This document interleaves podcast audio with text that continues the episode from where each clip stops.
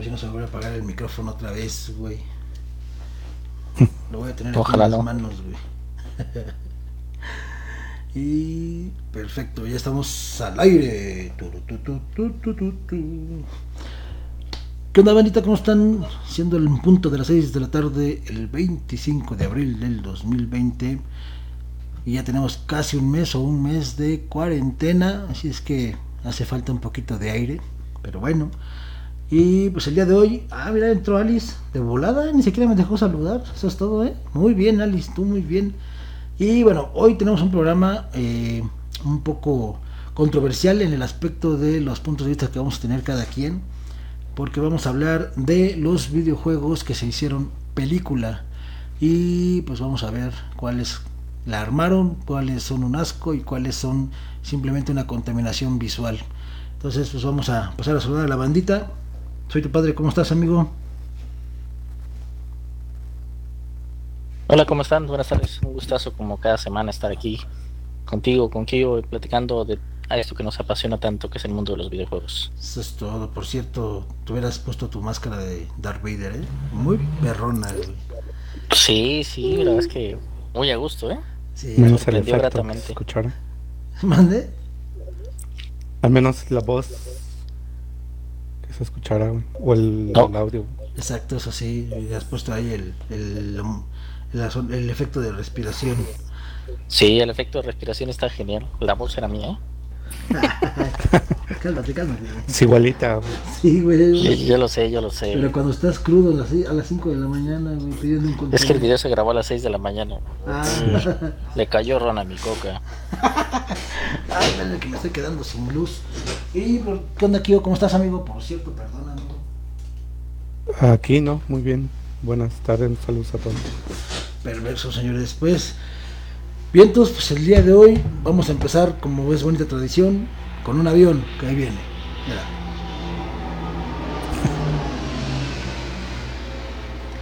Sí. El avión. No puede faltar. El avión no puede faltar, maldita sea. Pero bueno, el tema de hoy va a ser los videojuegos que se hicieron película y alguien pensó que era buena idea hacerlo.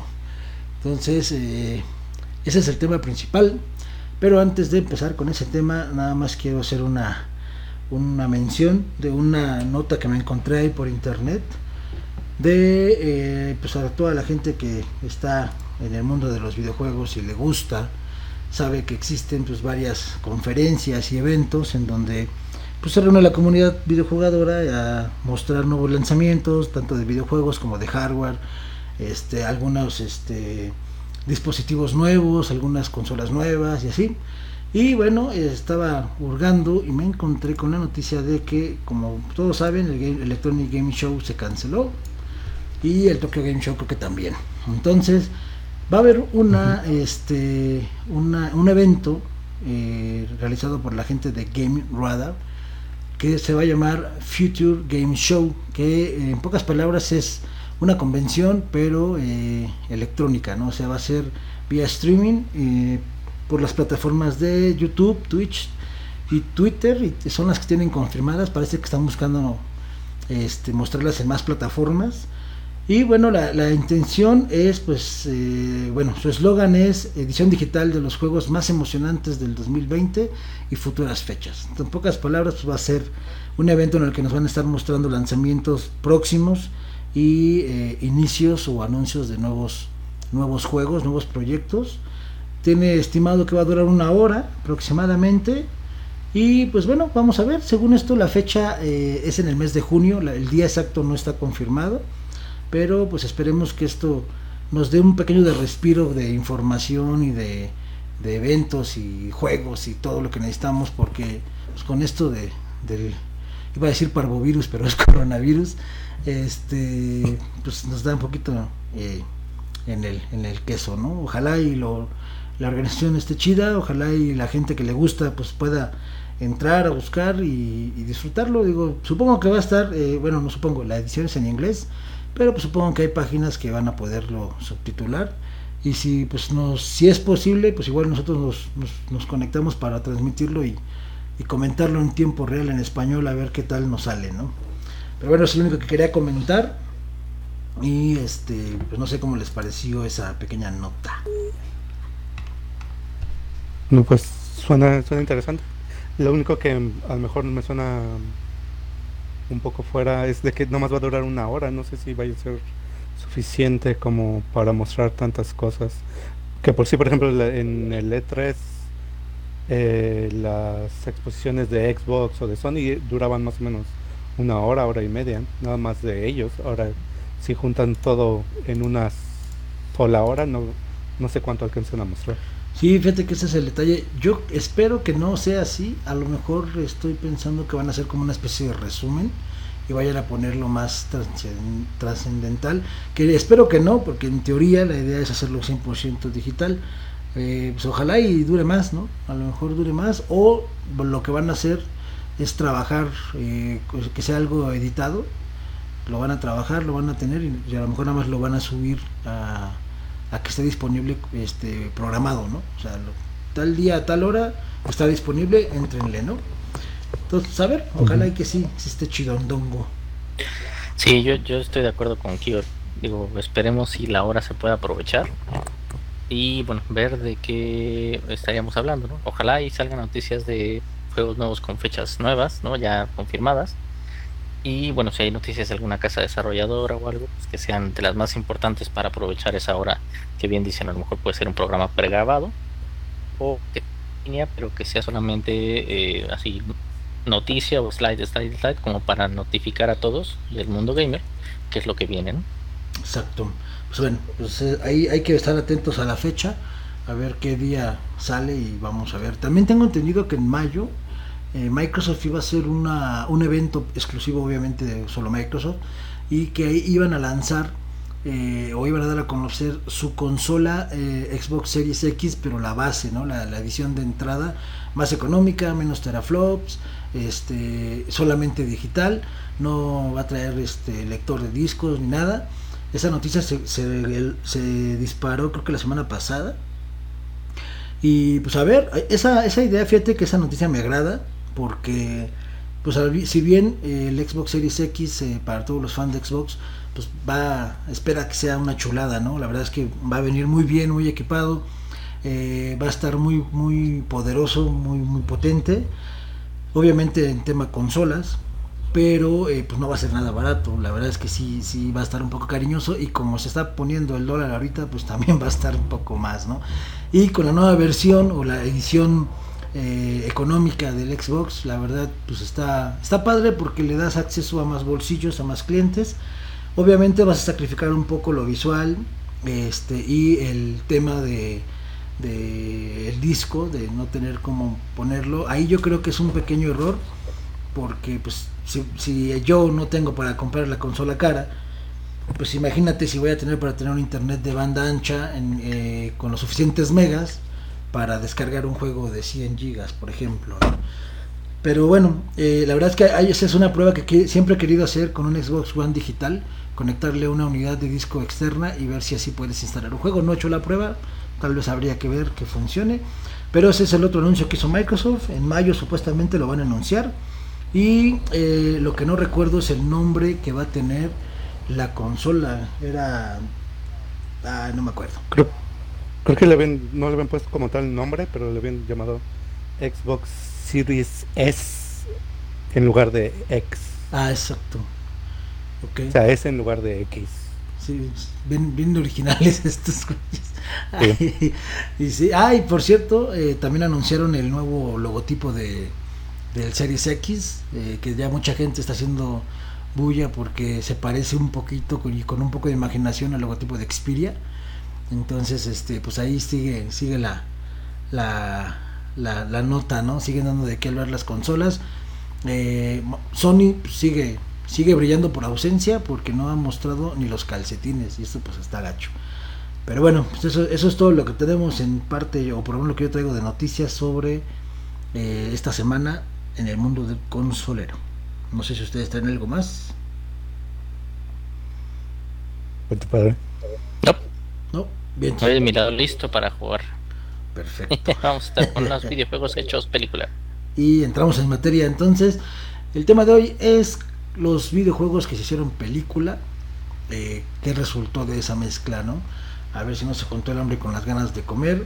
¿Y alguien quiere comenzar con alguno o empiezo yo? Ustedes díganlo. Sí, sí, a mí me gustaría comenzar con uno que creo que les va a gustar mucho, porque para mí fue un asco de película. Estamos hablando de Príncipe de Persia, ¿no? Una saga que comenzó bien, ¿no? Un juego nuevo, un tema de un héroe árabe, ¿no? Que al final tenías el poder de convertirte, ¿no? en todo un guerrero super guau y tener el poder del tiempo con la bendita. A la hora de que hicieron la adaptación a la película, pues como todo, al final van a hacer tema de negocio, van a poner un actor que ellos creen que es parecido al personaje o a una similitud árabe, por ejemplo. Y creo que la película deja mucho de desear también por el tema de que no da el tiempo como para adaptar una película de un videojuego. Es mi particular punto de pensar, ¿no? ¿Por qué? Porque en el juego tienes una historia muy grande que contar, y en una película pues al final tienes que resumir en 1 hora y media, 2 horas máximo, toda la historia, cortando puntos importantes y como que adaptando lo más importante que crees que en la película debería de poner. Que en mi caso, para esta película, por ejemplo, le dieron mucha importancia al tema de la daga. O sea, el tema de que sí, se puede manejar el tiempo, puede hacer lo que sea, pero la historia te da para mucho más. La daga te podía ayudar a hacer muchísimas más cosas. No que en esta, si no mal recuerdo, lo ocupó dos o tres ocasiones. En una salva a la princesa, y de ahí se acabó, ¿no? Sí. Entonces me dejó mucho que hacer esa película. Fíjate que yo creo que el principal problema, el principal cáncer de las adaptaciones es Disney. Esa película la produjo Disney y le quitó todo lo bueno y lo divertido de Príncipe de Persia, porque creo, no estoy seguro, ahí la verdad no puedo meter las manos al fuego, pero estoy casi seguro que la mayoría de actores que salieron son gente que salió de Disney Channel. Entonces es basura, en pocas palabras, ¿no?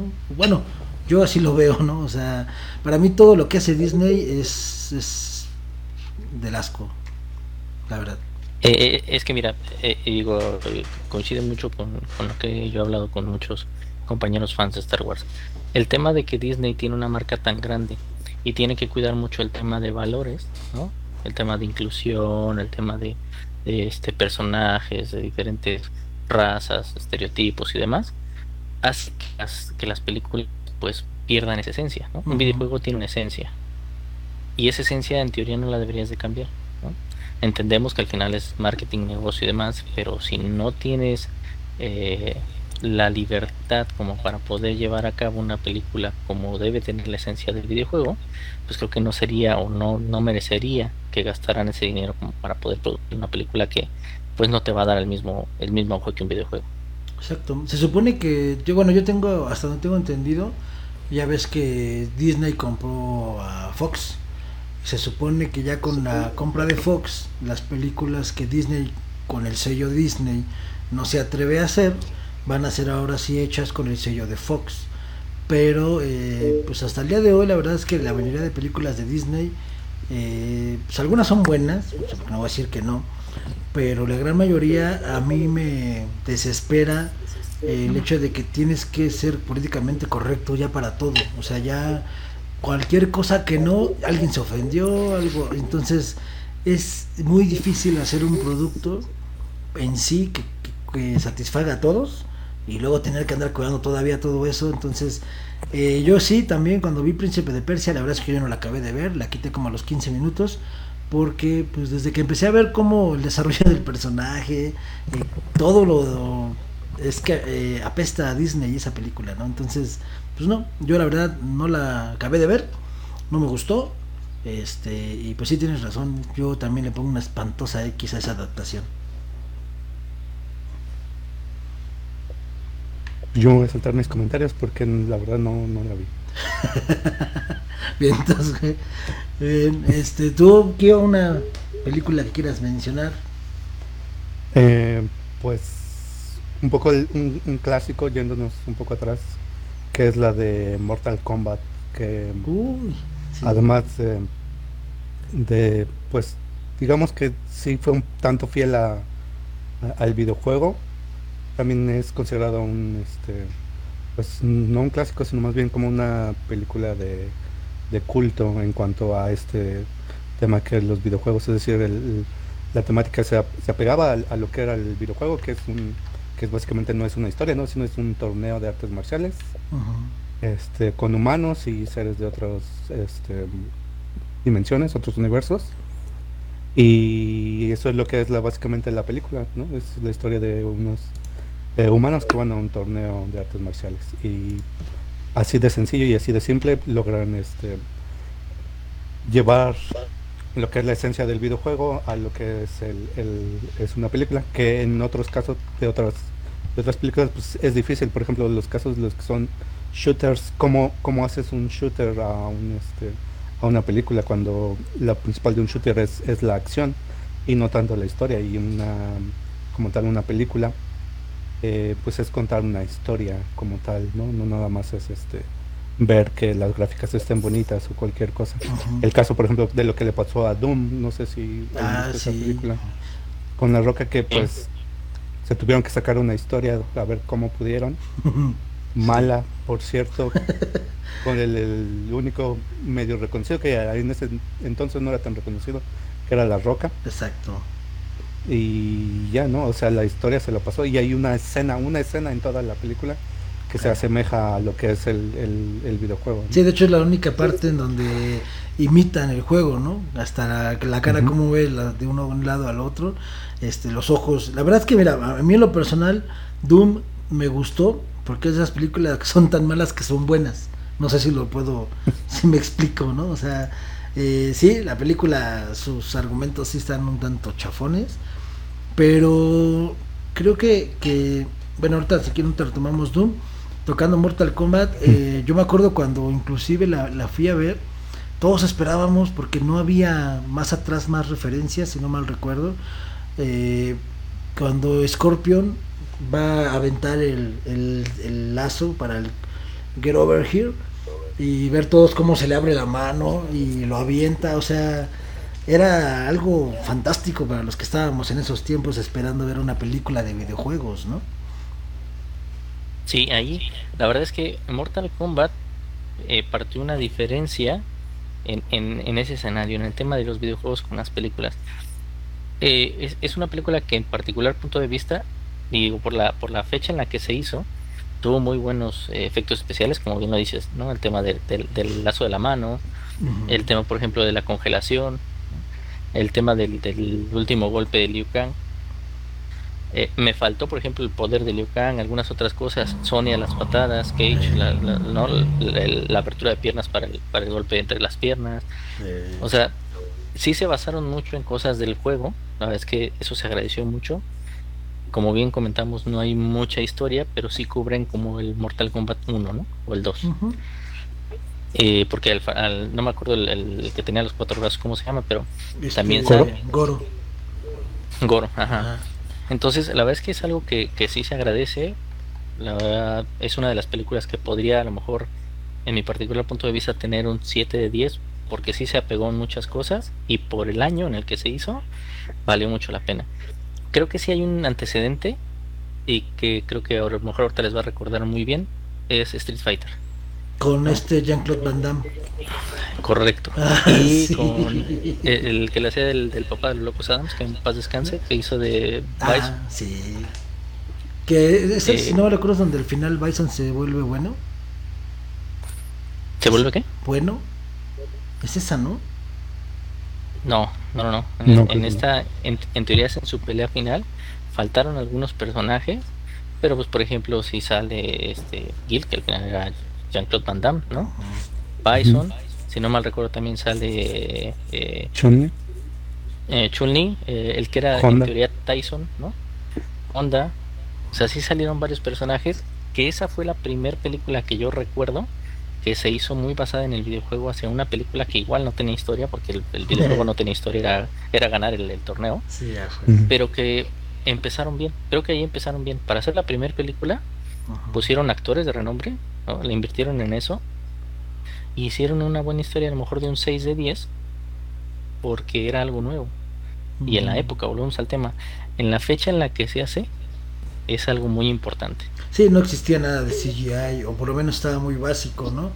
Yo me acuerdo... No, si lo hay, se usa correctamente, no se nota la diferencia entre una persona y un personaje de computadora. No, yo me acuerdo perfectamente, si no estoy mal, al final que Bison, sus botas vuela, que es cuando se avienta su poder o su poder. El giro.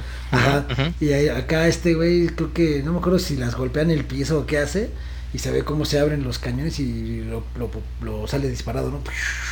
Ya es cuando Jean-Claude Van Damme creo que lo recibe con un fregadazo o algo así. Pero sí, es muy buena esa película, me gustó. Sí, fíjate que ahorita que Kyo comentaba de Doom, ahorita yo recuerdo una, de hecho creo que ya hay dos, que en lo personal me han gustado mucho, me han agradado mucho, pero sí, como dijo Kyo, tienen que salirse un poco del molde, como que empiezan dándote la referencia de lo que es el videojuego, un resumen muy rápido de lo que es la historia y te desarrollan una historia alterna, ¿no? Estoy hablando de Hitman, el superagente 47 creo que es. Sí, creo que es 47. Hay dos películas de Hitman con actores obviamente diferentes, no son consecutivas ni secuelas, y la verdad es que las dos están buenas, están decentes, o sea, son juegos basados en un shooter, obviamente es más tipo James Bond o Misión Imposible o algo así, pero esas son buenas películas, obviamente no son de un presupuesto alto, pero la historia está bien, está padre, a mí me agradaron mucho, fíjate. A mí esas películas, y digo la última, la más nueva, se me hizo más bien una copia como de Driver, o la de Prank, del Jason Statham, ¿no? Que es pura pelea, que es el que va a matar a todo el mundo y que es el que nadie puede vencer con sus supergiros, disparos y demás. Se me hizo, como tú bien dijiste hace rato, ¿no? De esas películas pues entretenidas porque son malas, ¿no? Porque o sea, literal te cansas de que, o sea, soltó 100 golpes en un segundo y acabó con 50 gentes ahí al lado, ¿no? La verdad es que digo, dentro de lo que cabe esa película se me hizo buena, el juego se me hace una chulada, ¿no? El juego era muy entretenido, porque como bien lo dices, al final es un tema tipo James Bond, ¿no? Y que también cuando estaba saliendo era el tema del auge, como hoy a lo mejor el auge son los shooters, en ese tiempo eran los juegos de espionaje, ¿no? Exacto, sí, muy bueno. Yo me voy a ir un poquito más atrás, así de ¡ay, mijito! Chochale. Hay una película que a mí, o sea, marcó mi infancia, y esto siempre se lo he dicho a mi papá. Cuando tú me presentaste esa película me encantó, y yo hasta lo tenía imagínate, la tenía en beta, bro, o sea, la habíamos grabado en beta. Es del 82 el videojuego. Toma el llavero, abuelita, y enséñame tu ropero. ¿Se acuerdan de esa película? Sí, de Tron. ¿Cuál? Ni escuché. Ah, Tron, o sea, Tron vino a revolucionar las películas de videojuegos. A lo mejor Tron no fue muy conocido en México como videojuego porque era una maquinita, ¿no? Y era más a lo mejor en Estados Unidos y demás. Después hubo un videojuego de la nueva película del 2010, si no mal recuerdo, 2011 de Tron, en la ajá, obviamente pues ya hicieron como toda la misma historia con mucho más presupuesto. Obviamente se veía, no, ahí por ejemplo no se notaba tanta diferencia entre el personaje en vida real y el personaje animado. Eso es algo que la verdad es que esa película me gustó mucho. Las dos películas en particular me han gustado, ¿no? Porque han respetado el tema de la historia. Sin embargo, el videojuego pues no tenía una historia porque era literal, era la competencia de motocicletas, ¿no? Exacto. Era ganar la competencia y en teoría salvarte, ¿no? Pero la historia, generaron una historia tan buena en el 82, ¿no? Y con esas grabaciones de luces que tenían en los cascos y los discos, creo que esa película en particular, y aparte por el gusto personal, yo sí le doy un 10 de 10. O sea, el videojuego me gustó, porque años después tuve la oportunidad de jugarlo, y película, las ambas me han gustado. Fíjate que ahorita que lo comentas, un dato para ñoños, es que en la nueva película de Tron, que es la secuela, ahí la gente que... los encargados del soundtrack fue la gente de Daft Punk. Y en la película sale Daft Punk. Salen. Ajá. Sí. Ese es un punto muy importante. Daft Punk se dedicó a realizar el soundtrack y le quedó genial. Chulada, ¿eh? O sea, es que es lo que te digo. Aquí se unió el tema de los tiempos, el videojuego y la forma, ¿no? Sí.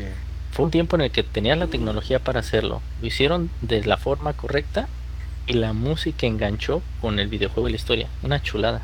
Y de hecho, si no han visto, si vieron la nueva de Tron y no entendieron, es porque tienes que ver la 1. O sea, sí están relacionadas, sí es secuela. La 1 te explican por qué este Tron al final dice I fight for the users, por ejemplo, ¿no? O sea, exacto. Porque en realidad Tron está hecho para ayudar al usuario. Él es ese su objetivo. Y en la 1 lo corrompen, porque Tron es un programa, lo corrompen y lo hacen pelear en contra del usuario. O sea, correcto. Tiene muy buena, esa es muy buena. Fíjate que me dio ganas de verla, por cierto. Muy buena, amigo, muy buena. Tron es de Disney, sí, pero pues en Tron no hay violencia. Lo más así gacho es que se dicen tonto y ya, ¿no? Así. No, Disney. En Tron está la pelea de los discos. Y esa pelea de los discos era cuando todavía tenían unos bien puestos en la canasta. Sí, el soundtrack es bastante mediano, dice por aquí Víctor Montalvo. Pues es que a mí sí me gustó. ¿Qué te puedo decir? Sí, por eso hablamos. Cada uno de las películas que le gusta, y como yo lo dije, en particular, personalmente, esa película me enganchó cuando yo estaba muy joven. No, pues sí, no, solo entiendo. Sí, váyase por su naproxeno, señor. Ahorita seguimos platicando. Le damos un minuto. Espérame. Pero pues fíjate que de los 80 nos vamos a brincar un poquito más para acá, donde la chaviza estábamos más activos. Después de los Power Rangers, ¿eh? De hecho, yo sí. Yo soy generación Power Ranger, amigo. Perdón. Déjame decirte que sí, yo los veía en Canal 5. No, pues yo también. Bueno, la que sigue, o por lo menos la que yo tengo ahorita, es una que a mí en lo personal me gustó muchísimo, muchísimo, muchísimo. A mucha gente no le gustó, pero pues yo creo que me gustó porque soy súper fan de los juegos, y es Silent Hill. Silent Hill 1 en específico me gustó, me fascinó. Le cambiaron muy pocas cosas. Obviamente, como película nueva o de actual, o sea, no es tan vieja, abusaron de los efectos especiales, ¿no?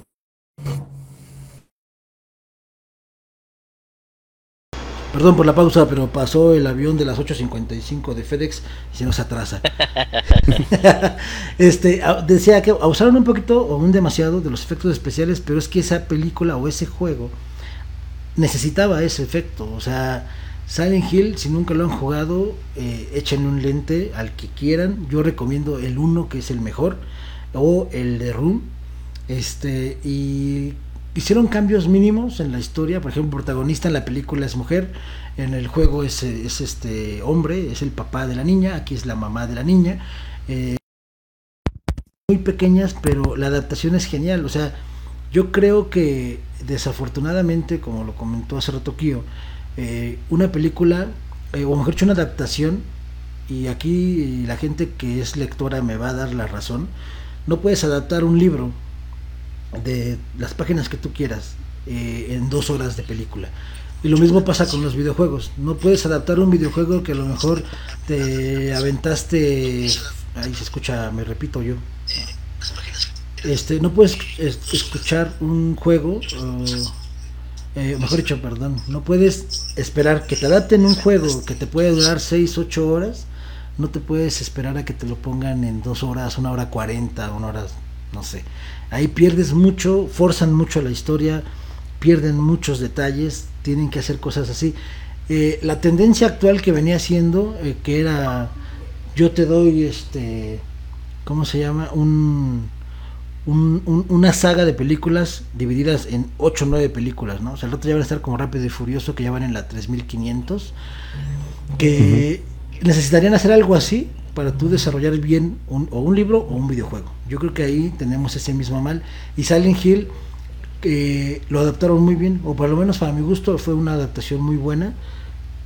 A pesar en tu, en tu opinión, ese cambio tan radical de ser padre en el videojuego y a ser madre en la película, ¿qué opinión te deja eso? Mira, no me encantó porque es lo que no me gusta de las adaptaciones. No respetan no respetan la historia como tal.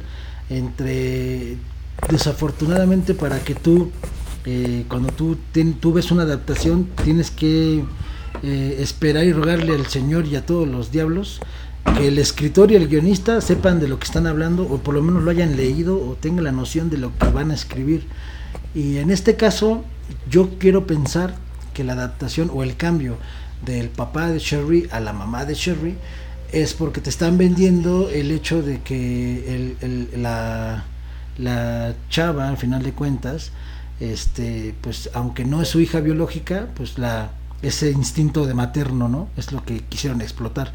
Al final de cuentas, si tú seas padre biológico o no, si tú a un niño lo consideras tuyo, pues lo defiendes como puedes, ¿no? Y pues es más difícil en comprenderlo o intentar aceptarlo si el personaje hubiera sido fuera papá. Ajá, güey, porque pues bueno, es lo que entrábamos hace rato, ¿no? Lo políticamente correcto, o sea, nadie va a entender el amor de madre más que una madre. Pues sí, güey, yo lo entiendo, pero también los papás quieren a sus hijos, ¿no? Bueno, la mayoría, sí, ¿no? Entonces, sí, yo creo que eso, por eso fue el cambio. No me gustó, pero no está mal la película, o sea, el desarrollo es bueno. Yo así lo entiendo, ¿no? Sí, como decías, la adaptación es difícil, incluso mismo cuando la gente que cuando tiene ya el script de la película, o sea, en modo escrito, a la hora de pasarlo ya a la película, hay cambios tanto por la edición, o a lo mejor en lugar de tener un texto largo, el director quiere hacer una escena pues más gráfica como tal, en lugar de hacer algo hablado, pues lo hace con imágenes como tal. Y entonces, incluso ya de tenerlo en algo escrito listo para pasarse a una película, pues pierde ciertas cosas o cambian ciertas cosas. Ahora más cuando adaptas cosas de otro medio, que los videojuegos es otro medio distinto al cine, pues a la hora de pasarlo al cine, pues va a haber cosas que no se van a poder como tal traducir fielmente, ¿no? Exacto. Y la cosa también del tiempo, que como tú decías, pues un videojuego a lo mejor de no sé cuántas horas sean de juego en Silent Hill, y cuando quieres pasar a un videojuego, que además, a una película, cuando más la película a lo mejor toma elementos de dos videojuegos y no solamente de uno, ¿no? Sí, por ejemplo, a mí, en el caso de Silent Hill, en la secuela, en el 2, que es lo que comentaban ahorita aquí en el chat, es que en la 2 decayó mucho, y sí, la verdad es que la 2, yo creo que pensaban o esperaban hacer una trilogía, y como no han de haber obtenido los resultados esperados, pues la 2 yo creo que ya la tenían avanzada y dijeron, acábala y vámonos, ¿no? Porque la 2 es muy acelerada, está muy rápida, de hecho empieza casi igual que el videojuego, si no me recuerdo es el 3, pero hay un detalle, y es un regalo yo creo para los fans de la serie, que al final de la película, si pones atención, te relacionan creo que 3 o 4 finales de 3 o 4 juegos, porque Silent Hill también ya está como Rápido y Furioso, llegó a ser Silent Hill 5800 creo, ¿no? Entonces te relacionan como 4 o 5 finales de juegos diferentes, te los relacionan al final de la película. Obviamente si no eres fan y nada más la viste porque pues te gustan las películas de espantos y no había nada más que hacer, pues te va a valer queso, no lo vas a cachar, ¿no? Pero si eres fan y jugaste por lo menos hasta el 6, vas a encontrar muchas referencias a los juegos, y la verdad es que está bien, pasable, digo, de pasable a mala, la 2, pero la 1 como tal, si la hubieran dejado ahí solita, no me quejo, es una chulada, las enfermeras, ay, como, si me voy al infierno, sí, que ellas me arrastren, por favor. Oye, hablando de películas de mediano a malas, hay una que la verdad es que si hubieran podido ahorrar todo ese dinero que invirtieron en crear esa película, porque el videojuego era una chulada, no había historia tampoco, o sea, era destruir por completo, pero la película de Rampage, O sea, el videojuego de Rampage era una chulada, ¿no? Tú podías jugar con el cocodrilo, con el gorila, no me acuerdo si había un dinosaurio o algo así. Tú podías jugar y destruir toda la ciudad lo más rápido posible, ¿no? Y conseguir la mayor cantidad de puntos. Yo me acuerdo de cuál es. ¿Qué necesidad de hacer exacto una película con La Roca en la cual generas una historia que en teoría no es como algo genético que están teniendo los animales? Algo les inyectaban, estaban haciendo pruebas y veían cómo iban creciendo, ¿no? O sea, ¿qué necesidad de hacer una película como esas en esta época que pudieron haber hecho otra distinta, ¿no? A lo mejor una de Gears o algo así, que también creo que quedaría de ver mucho por el tiempo que tienes, pues al final 40 horas lineales de juego no las vas a poner en 2 horas, pero podrías ir haciendo muy buenas adaptaciones. Pero esa película a veces se me hace muy mala. Sí. Rampage, no sé si la vieron. No la había visto. Sí, yo sí la vi. Sí, como tú dices, pues tampoco tenía mucho sentido la relación entre videojuego y película. Igual solo es básicamente tomaron el nombre, se inventaron una historia ahí media rara de La Roca y su ser no era mascota, pero era lo cuidaba a su gorila, ¿no? Básicamente. Sí, y correcto. Y dijeron, pon a La Roca. Vas a pon algo que nos dé dinero, pues La Roca. Es que La Roca llegó a ser el pitbull de las películas de bajo presupuesto, güey. Pues ni tan bajo presupuesto, bueno, porque sí tenían... Sí, fue una lanísima la que invirtieron, ¿eh? O sea, la voy a buscar, nada más no para hacer esas animaciones está cañón. No la he visto, la voy a buscar. Sí. Pues fíjate que ahorita... Sí, pero es de lo que pasamos, no es... Por ejemplo, hay una... Ay, no me acuerdo cuál es una de zombies. House of Dead, no. Dead Rising. También de House of the Dead es película, ¿eh? Una... Sí, no, pero hay otra en la que van a una isla. Y sale... Es de Sega, es lo que me acuerdo. Y es de zombies, básicamente. Pero la historia es igual una historia genérica de uno... Ahorita deja buscar el nombre mejor antes de hablar de eso. Okay. Y Bien, vamos a ver. Bueno, pues ahorita... Vale. Bueno, vas. Hay una que no hemos hablado, que hay muchos videojuegos que igual, creo yo, que pusieron quisieron poner algo que jalara taquilla, ¿no? Simple y sencillamente Tomb Raider, bueno, con Lara Croft, sí, que era Angelina Jolie, ¿no? O sea, las historias, pues sí, se podría decir que eran basadas en el videojuego, ¿no? No tan apegadas. Los niveles obviamente no eran los mismos, ¿no? La historia que quisieron poner con ella, pues a lo mejor basada en el tema del papá, cómo le dejó la herencia de que ella fuera investigadora y demás. Pero de ahí que digas, uy, qué historia o más detalle podría tener, no es ver Angelina Jolie con shortcitos, una playera blanca, ¿no? La vestimenta de Tomb Raider. Sí. Y de ahí fue la locura total. Era ver a Angelina Jolie con un short y una playera que usaba cuando iba al kinder, ¿no? Porque fue lo que vendió, en realidad fue lo que vendió. Porque yo creo que en ese tiempo nadie que no fuera jugador conocía a Tomb Raider, ¿no? No. Entonces sí, y fíjate que por lo menos aquí intentaron, no sé, hacer algo. Intentaron respetar un poco la historia, a lo mejor. Pero yo creo que más de Tomb Raider quisieron hacer como un Indiana Jones mujer, ¿no? Y eso que son temas entre comillas parecidos, pero acá era más, ¿cómo te diré? Era más como, yo la veía así, era como ver, vamos a ver los labios, las pompis y las boobies de Lara Croft o de Angelina Jolie en toda la película lo más que se pueda. Y agregan una historia alrededor. Yo así le vi esa película. Sí, incluso digo, si te pasas, digamos, a la similitud del personaje versus el actor, pues obviamente el diseño que tenías en ese momento para Tomb Raider, para Lara Croft en el juego, era muy cuadrado, ¿no? Lo único que sí le atinaron eran los labios de ese tamaño. Porque sí. De ahí en fuera no tenía alguna similitud específica más que la venta del cuerpo, ¿no? Sí, fíjate que la de adaptaciones de actores, otra que comentas, la Alice de Silent Hill, Alesa de Silent Hill, una chulada, ¿eh? Muy bien pensado. Esa niña, no sé su nombre, pero la niña que actuó como Alesa, no, hombre, perfecta, ¿eh? Perfectamente igualita a la del juego. Sí, ahí sí estoy de acuerdo. Muy, muy parecida. Y bueno, vamos a comentar uno que los actores no se parecen en absolutamente nada, ni por error, al videojuego, ni la historia. De hecho, nada más el nombre, y eso fue lo que decepcionó a muchos, que es, triste y desafortunadamente, Resident Evil.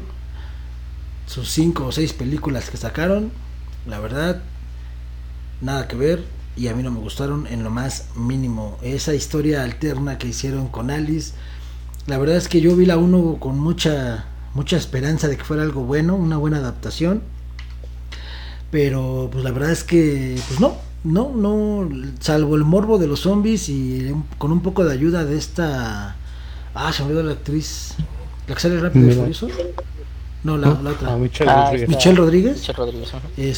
Fueron los que le dieron un poquito de sabor a la historia, pero se me hizo un tanto absurdo el cómo inclusive se logran colar a Umbrella haciendo lo que es. O sea, la verdad es que como que sentí la película muy, bueno, no la sentí, la siento muy sosa, muy ¿no? Es que en la primera película, o sea, el tema vamos a entrar a la colmena, ¿no? Ajá. Se supone que son super ultra preparados, super top. O sea, hay algunos que van en la tubería y los muerden, ¿no? Ay, nunca pudieron zafarse de un... O sea, es increíble. Luego, el enemigo a matar eran los... se me olvidó el nombre de los que van así caminando, que son como personas que van deformadas, pero ¿los van Lickers? En 4 patas. ¿Los Lickers o los Lickers? Ah, okay. No, los Lickers. O sea, un enemigo final es un Licker. O sea, sí. En el videojuego ese lo matabas todo el juego, ¿no? Sí. Y en teoría quisieron hacer el link para la segunda, en donde aparecía Némesis. O sea, te saltaste un montón de la historia solamente para preparar el momento para que saliera Némesis. Sí. ¿No? O sea, porque al final eso era lo que ellos pensaban, creo yo, que la película 1 le hicieron así como de, pues vamos a ver qué tanto obtenemos y seguramente a los gamers les gustará. Y les presentamos a Némesis, que es lo que está vendiendo en este momento, ¿no? Y en particular punto de vista, a mí sí me enganchó, dije, bueno, vamos a ver si Némesis viene bien, ¿no? El Némesis que presentaron no se me hizo mal, ¿no? Uh-huh. Pero también pudieron hacer muchísimas más cosas. Ya después el tema de Mila Jovovich, con el tema de que ya le sale casi el gusano por las bocas y se parte la lengua a la mitad, y los perros también se transforman. O sea, ya se hizo como una historia, a mí se me hizo muy parecida al final como las de Blade, ¿no? Mm. Y era casi la de Blade, el cazavampiros, uh-huh, pero convertido en Resident Evil. Y creo yo que la única similitud al final que hicieron es la última, de la actriz del remake, el Resident Evil 3, uh-huh, se parece mucho a Mila Jovovich, y es una actriz rusa.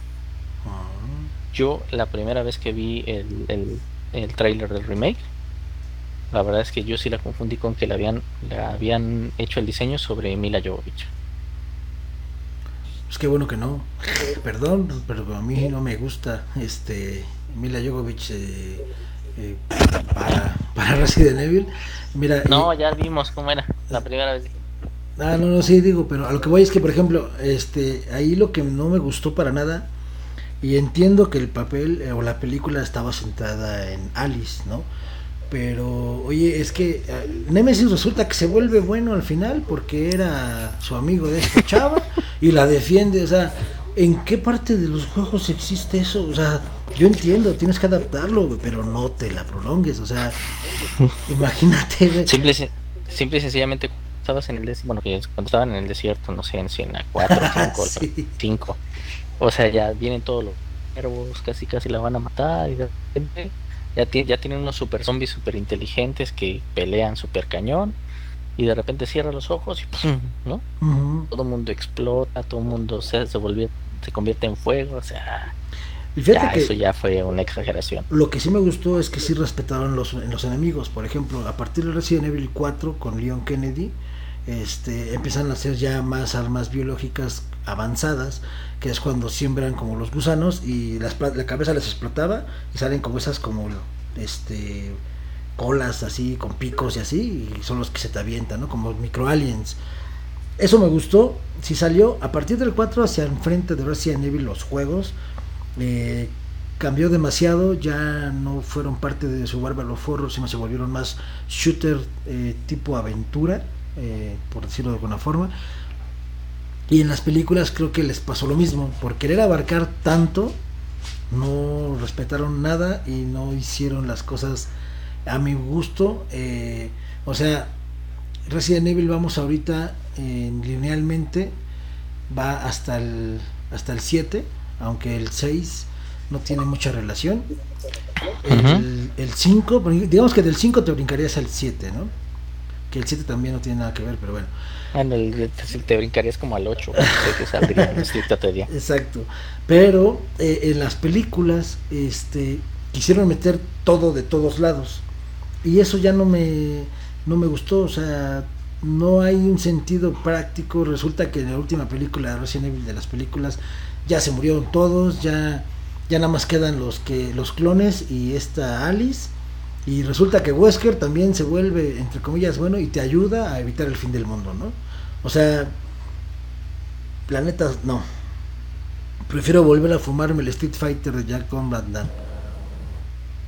Es que es cosa que también pasa cuando quieres alargar el éxito de una franquicia, ¿no? Tanto en videojuegos como en películas, que pues lo que ya tienes que, pues ahora sí que inventarte cosas de cualquier lado, tomar ideas de otros lados, o incluso cambiar como tal el origen o de cómo iniciaste a cómo vas a continuar. El caso de los videojuegos de ser una historia de survival horror, hacer un shooter básicamente, ¿no? Por el de cómo seguir manteniendo ese flujo de dinero que tienen las empresas.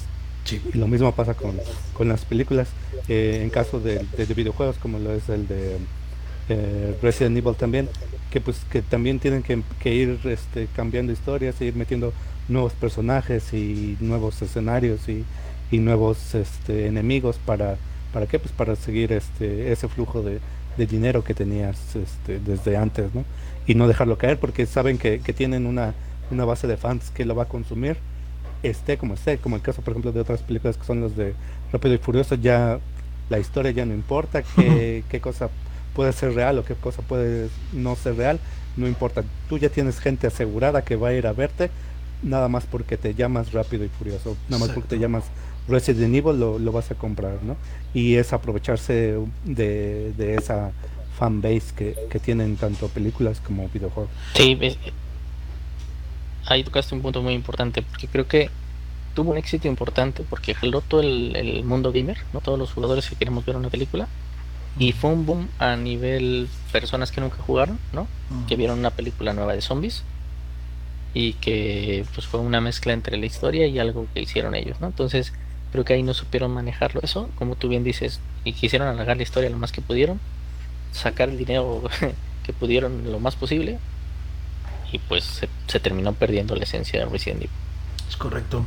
Y para colmo, Kyo tocó un punto y puso el dedo en la llaga, y tiene razón, güey. Franquicias grandes de lo que sea, videojuegos, películas, libros, lo que sea, en adaptación, sí, tienen su base de fans que compramos, y me incluyo, lo que sea, ¿no?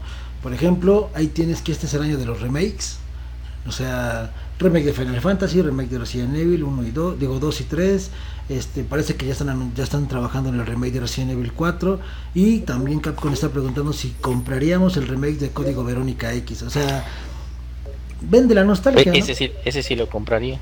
Exacto. Y fíjate que he estado escuchando en noticias, son todavía así como rumores, que parece que PlayStation para nueva consola está viendo si hace un remake de Silent Hill. Ve. Hijo, bueno, vamos a leer tantito los comentarios aquí rapidongo, porque ahora sí tenemos 6 millones conectados aquí, viendo a ver qué onda. Y empezamos con, le dice Lirus Arellano, nos dio una lista bastante larga y tiene 2-3 que me agradan mucho. Warcraft, la verdad es que Warcraft, yo no soy fan de Warcraft, nunca lo he jugado, sé qué es y de qué trata. La película, viéndola como un consumidor de películas como tal, me gustó, pero no vale mi opinión porque yo no jugué los juegos, entonces no sé si le movieron algo o no, ¿no? La otra, bueno, Resident Evil, Tomb Raider, Final Fantasy, híjole, las animadas son muy buenas, pero la que sacaron de Spirit Within, híjole, no me gustó nada. La verdad, gráficamente fue una revolución, fue un boom, pero a mí en lo personal no me gustó, no sé ustedes. Para mí particularmente las de dibujos animados fueron muy buenas. La otra, la verdad es que ni siquiera estaba enterado que habían salido. Sí, ya tiene sus añitos. Sonic, esa no la he visto, la quiero ver, dicen que está buena, he escuchado que tiene buenas calificaciones. Assassin's Creed, la verdad es que a mí particularmente me gustó el desarrollo de las películas de Assassin's Creed. El final no me encantó, pero bueno, ya ahí es en gusto, se rompen un poquito géneros, ¿no? Angry Birds, yo ya la vi y sí me gustó, perdón. Tron que, no, pero igual Angry Birds igual pasa lo mismo, ¿no? O sea, es un videojuego que no tiene historia, básicamente, o la historia es muy limitada, que se roban los huevos, ¿no? Exacto. Y el videojuego, y la película no tiene nada que ver con eso, ¿no? O sea, es son cosas.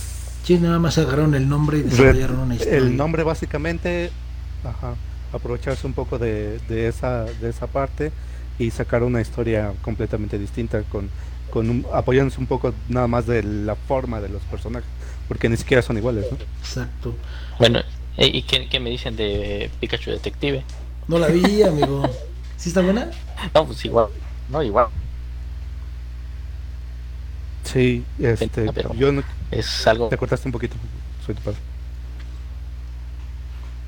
Creo que te decía que vale la pena, pero es algo muy paralelo. Ah, ok. Sí. No la he visto, sí la quiero ver. Dicen aquí, la línea del tiempo de Resident Evil tiene más bugs que parece producida por Ubisoft. Sí, la neta, sí. Sí. Bueno, yo quiero agregar una película a la lista. No sé si esta ustedes la vieron o la pudieron siquiera escuchar que existía, pero era Dead or Alive, no sé si la vieron, que también es como Mortal Kombat, pero pues aquí es con personajes femeninos. El juego de Dead or Alive ha sido muy característico y tiene muchos fans por el diseño, sobre todo de las féminas que salen en ese juego, la poca ropa, el fanservice y todo lo que da. Y bueno, cuando lanzaron la película de Dead or Alive, pues, oh sorpresa, la mayoría de los que estábamos en la sala del cine para verla, pues éramos hombres, ¿no? Y pues es como, tristemente, hicieron como unos ángeles de Charlie, pero con el nombre de Dead or Alive. No tiene mucho que aportar a la vida, pero pues está palomera. Di la verdad. Bueno, nada más la fui a ver por las mujeres. Los ángeles de Charlie, pero con ropa, ¿no? Sí, exacto, güey. Nada más las vistieron para que no fuera clasificación más alta, güey. Hay una que quiero. Sí, el juego me acuerdo mucho. Ah, perdón, sí, dale. No, del juego me acuerdo mucho. Incluso había como unos. Eran como batallas. Y había algunos como fondos de playa y así como diferentes fondos que obviamente hacían que se notara más los gráficos, ¿no? Exacto. Pero creo que tampoco era como para poder generar una película, ¿no? Uh-huh. Creo que ahí, igual como el de Rampage, era tirar del dinero a la basura. Sí, hay una que quiero que comentemos, no sé si ustedes la vieron y que me digan qué les pareció. A mí en lo personal, un poco marihuanesca, me gustó, pero es porque yo no he jugado los videojuegos. Y es Max Payne, no sé si la vieron. No me gusta. No. El actor que sale ahí es no me sé su apellido, pero se llama Mark, que ha salido en varias de acción. Igual de shooters, la película generalmente. No, Mark Wahlberg. Creo que sí. Y aquí en la de Max Payne trata la historia del videojuego, trata de un agente de la policía al cual pues le matan a su esposa y a su hija, si no mal recuerdo, y obviamente pues él se tira al vicio, ya no tiene razones para vivir. Y en la película, porque del videojuego nada más supe eso, ya no, nunca lo jugué, pero en la película él por alguna razón empieza a investigar un caso donde manejan una droga en la cual quien la consume empieza a ver valquirias en el cielo y pues se vuelven locos y se mueren, ¿no? La película en lo personal está lenta, es lenta, no es que sea precisamente mala, sino es que es muy lenta, porque la parte de la acción y de lo que vale la pena lo empiezas a ver los últimos, creo que 5 o 10 minutos de la película, que es cuando se acaba, ¿no? Entonces, pues, se las recomiendo. Si no tienen nada mejor que hacer y en qué gastar su tiempo, échenle un lente. La que no vi, y sí jugué los videojuegos, es Need for Speed, pero no sé si ustedes vieron la película. No te perdiste de nada. Igual, sí, lo que mal hecho. Literal, o sea, si Rápido y Furioso no te gusta, uh-huh. Bueno, o sea, ¿para qué ver la otra? Igual, una historia mal hecha, no pierdas que el igual tiempo, amigo. También era muy difícil sacar una historia para una película de uh-huh. un juego de carreras, ¿no? Que es lo mismo, aprovecharse del nombre para hacer una película y jalar gente que le gusta el videojuego a que vaya a ver tu película. A mí me gustaría, anotar algo rapidísimas. Ajá. Que creo que no son dedicadas a lo mejor directo a un videojuego, pero son mucho de fanservice. Es la de Spielberg, Ready Player One. Ah, muy buena. Que apenas salió.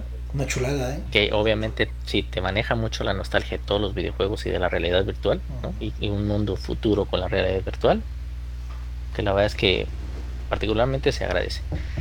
Y otra que me gustó, que al final es animados, pero las que valen la pena, tanto la 1 como la 2, es Ralph el Demoledor. Ay, eso es una chulada. Te hacen muchas referencias, sí, con maquinitas, con juegos del pasado, sí, y personajes que la verdad es que esas son de las que valen la pena.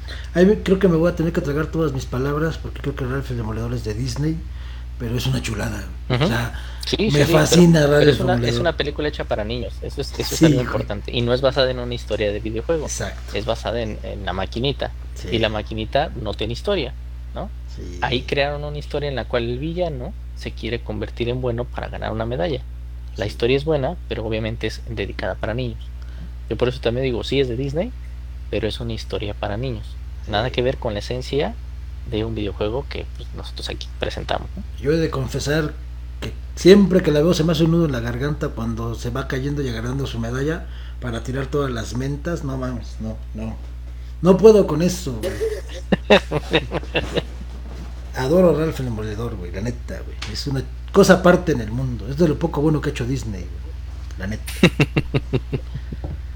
Sí, güey. Pero bueno, pues se nos está acabando el tiempo. ¿Alguna mención rápida y una despedida, queridos amigos? Bueno, de mi parte es gracias a todos los que nos han visto. Tenemos más noticias para ustedes. Sigan pendientes de la página. Ya somos más de 1000 seguidores, 1000 me gusta que nos están ahí apoyando. Gracias por apoyarnos, gracias por estar con nosotros. Y pues bueno, como decimos siempre, ¿no? Nos vemos en línea. Bien, entonces, Kyo. Pues nada, igual saludos a todos, muchas gracias por escucharnos, igual ahí que nos sigan ahí en la página, como decían, y hoy vamos a tener una promoción pronto allá, y muchas gracias por escucharnos, nos vemos la próxima semana. Perverso, pues, para rematar rápido, nada más es igual, agradecerle a Kyo, a Soy Tu Padre, Kerberos no pudo acompañarnos en esta ocasión, tuvo un pequeño detalle ahí personal, pero aquí lo vamos a ver el miércoles de retas y el próximo sabadín. Y bueno, no nos queda más que despedirnos, agradecerles el haber estado aquí. Hoy estuvo muy activo la página, la verdad estuvo muy padre el día de hoy. Gracias a todos, a Lirus, a Rubas, a Ángel, Alice, Víctor, Vero, Oscar, todos los que estaban ahí, y los que estaban viendo y no se reportaron también, gracias por estarnos viendo, por soportarnos. Y bueno, pues nada más un pequeño tip, dense una vuelta por la página de Guaroso Gaming, tenemos ahí una sorpresita conmemorando nuestro nivel de suscriptores, así es que se agradece. Y pues no queda más que despedirnos, decirles que jueguen lo que sea, en donde puedan y con quien puedan. La cosa es disfrutarlo y olvidarnos un poquito de la realidad, que a veces puede ser muy pinche en la vida, ¿no? Así es que pues cuídense, nos vemos el próximo miércoles a las 9 de la noche en el miércoles de retas, y el próximo sabadín en punto de las 6 de la tarde. Nos vemos, hasta luego.